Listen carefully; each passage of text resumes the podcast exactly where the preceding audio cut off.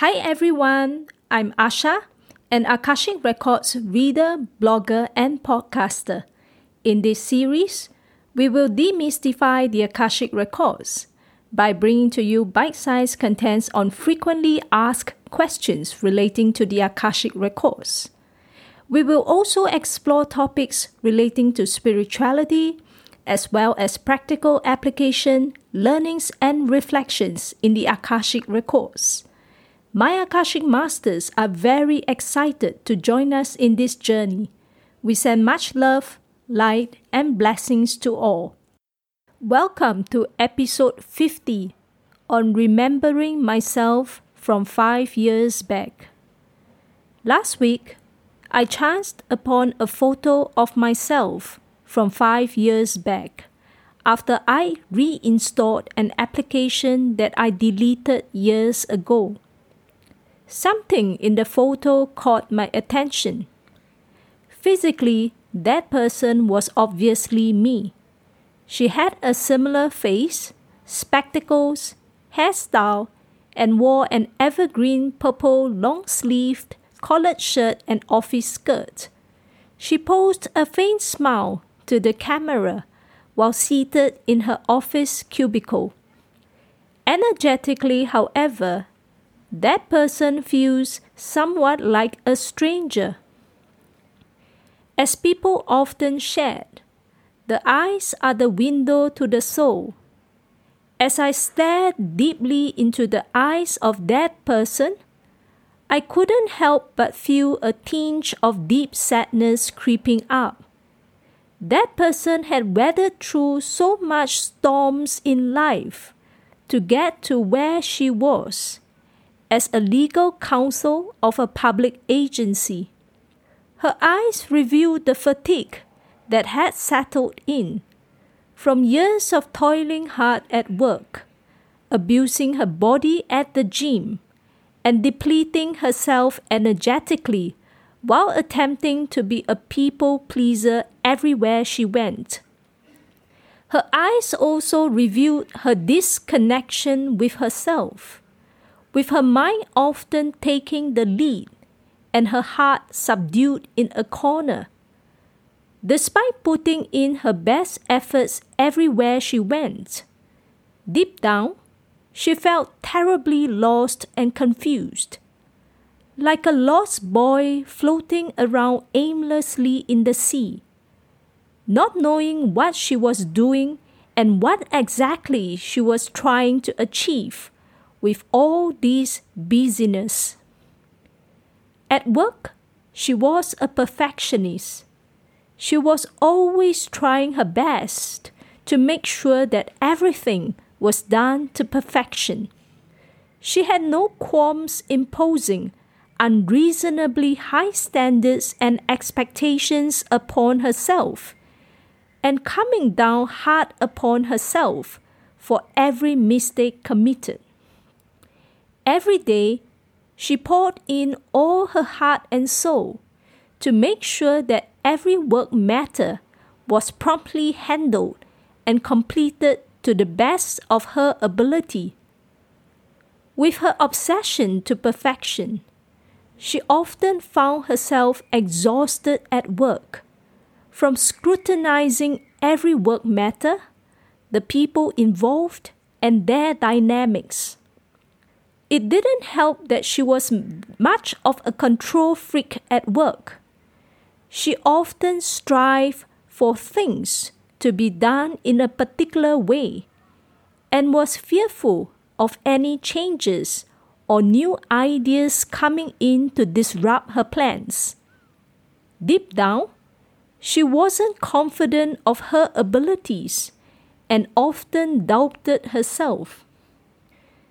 During lunch breaks at work, she would voluntarily take on the role of a people pleaser. She would go out of her way to pack lunch almost daily for a fellow colleague who wanted to exercise during lunchtime.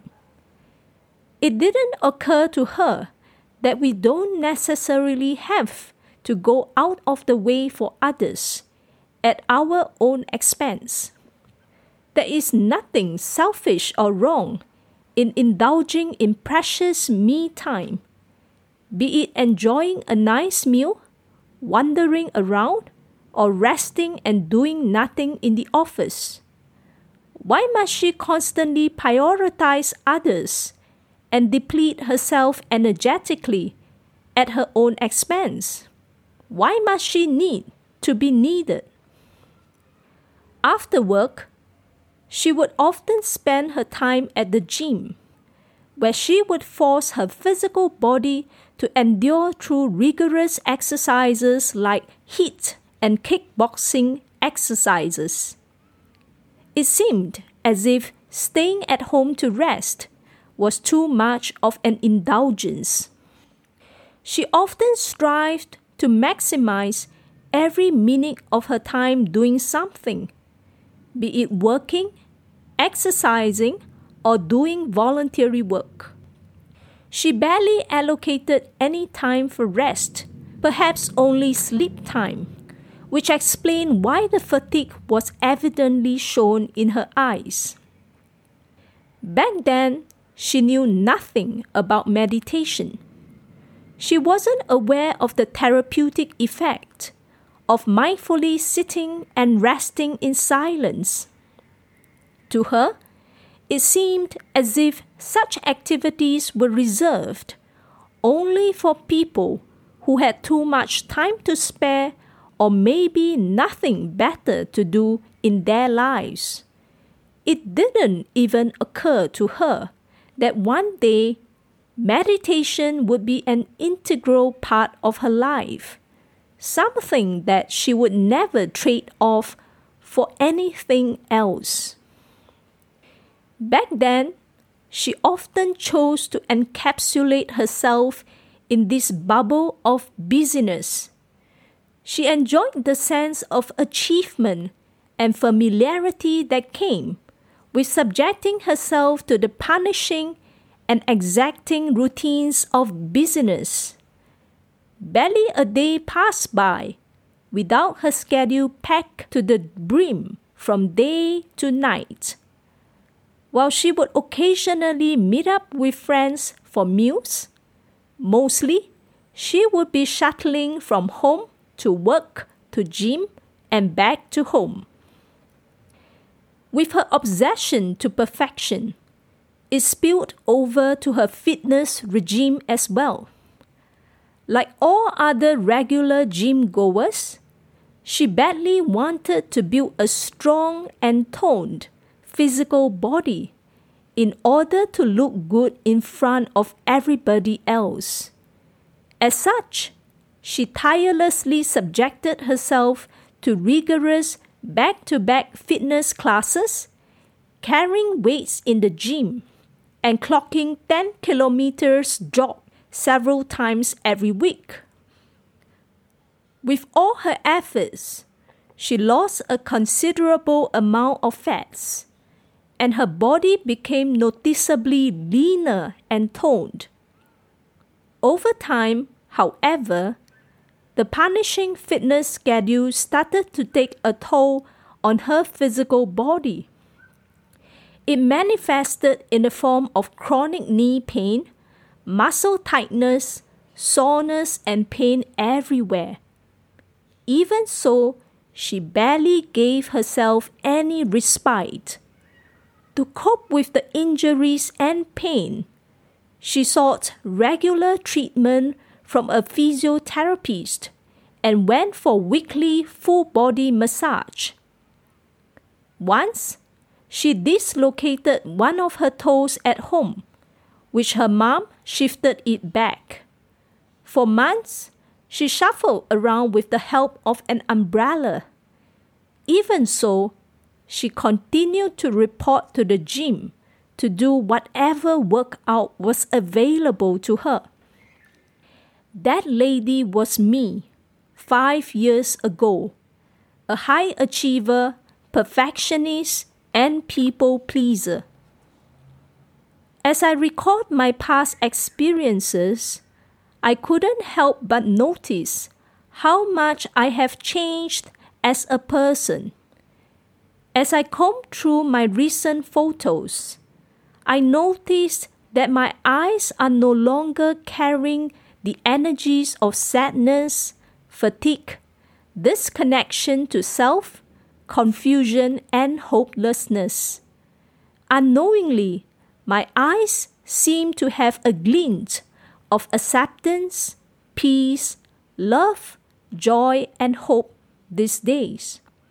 Of course, it doesn't mean that I no longer have any fears, worries, stress, anger, and all other dense energies and emotions in my life.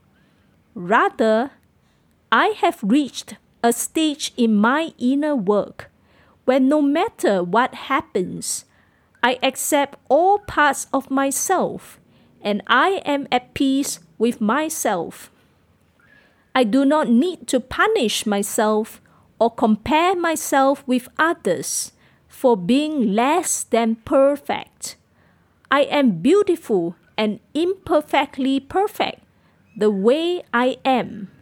I can contribute my light in my unique ways to the world. These days, I also learn to observe my perfectionist tendencies as they arise, with acceptance, love, and compassion. Deep down, my perfectionist tendencies stem from my desire to be loved and accepted by others around me.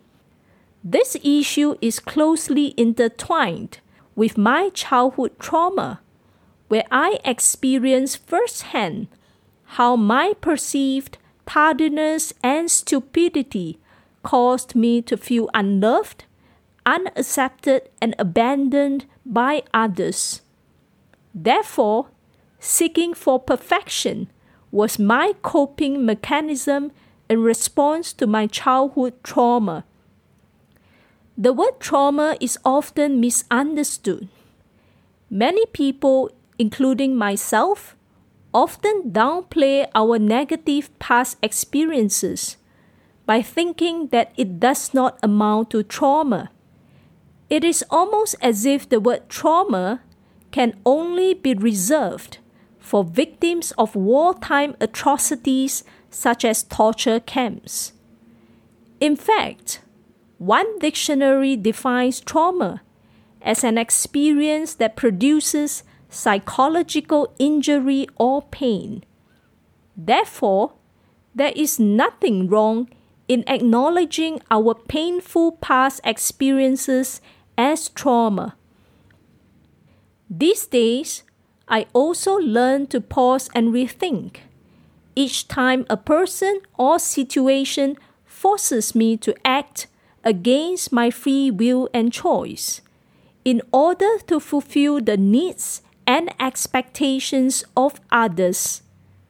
This may come in various forms, such as guilt-tripping me if I do not extend my help, usually by family, friends, and colleagues; coercion, usually by persons of authority; and any other types of emotional blackmail. We need to recognize that often it takes two hands to clap. What then is our role that contributed to us thinking and feeling that we have no choice but to act or respond in a certain way? Are we ready to claim back our powers to understand and examine ourselves deeply? Or are we just ready to adopt the victim mindset of blaming others endlessly? As always, transformation begins with the self, and the choice is always ours. These days, I also feel more aligned physically and energetically. For physical exercises, I stopped going to the gym for those intensive workouts. Instead, mostly I do a mix of morning jog and evening yin yoga on weekdays and morning brisk walk on weekends, which provide a good balance of yin and yang energies for my needs. Last time, I forced myself to fit into the exercises. Nowadays, I adjust the exercises to fit me. If necessary, I will slow down my pace, shorten my route, or rest. To feel more aligned energetically, I keep up with my daily meditation and regular journaling. The purpose is to allow myself to feel more calm and centered each day, and as much as possible, not to carry forward any dense energies and emotions to the next day. Of course, this is not an easy feat.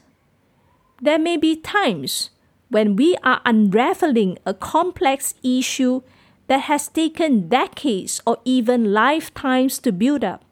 Hence, we need to be as gentle, loving, and compassionate as we can to ourselves as we take our time to heal and reconcile the past. Whenever we feel stuck or can't seem to make much progress working through our issues, know that we can always seek help from others. Even the most competent healers need healing themselves. Therefore, there is nothing shameful or embarrassing to be seeking help from trusted readers and healers. To date, I'm very much a work in progress. I'm happy to witness my baby steps of progress. And I hope my sharing will motivate and inspire you to embark on and deepen your own healing journey. Masters, would you have any thoughts to share with us?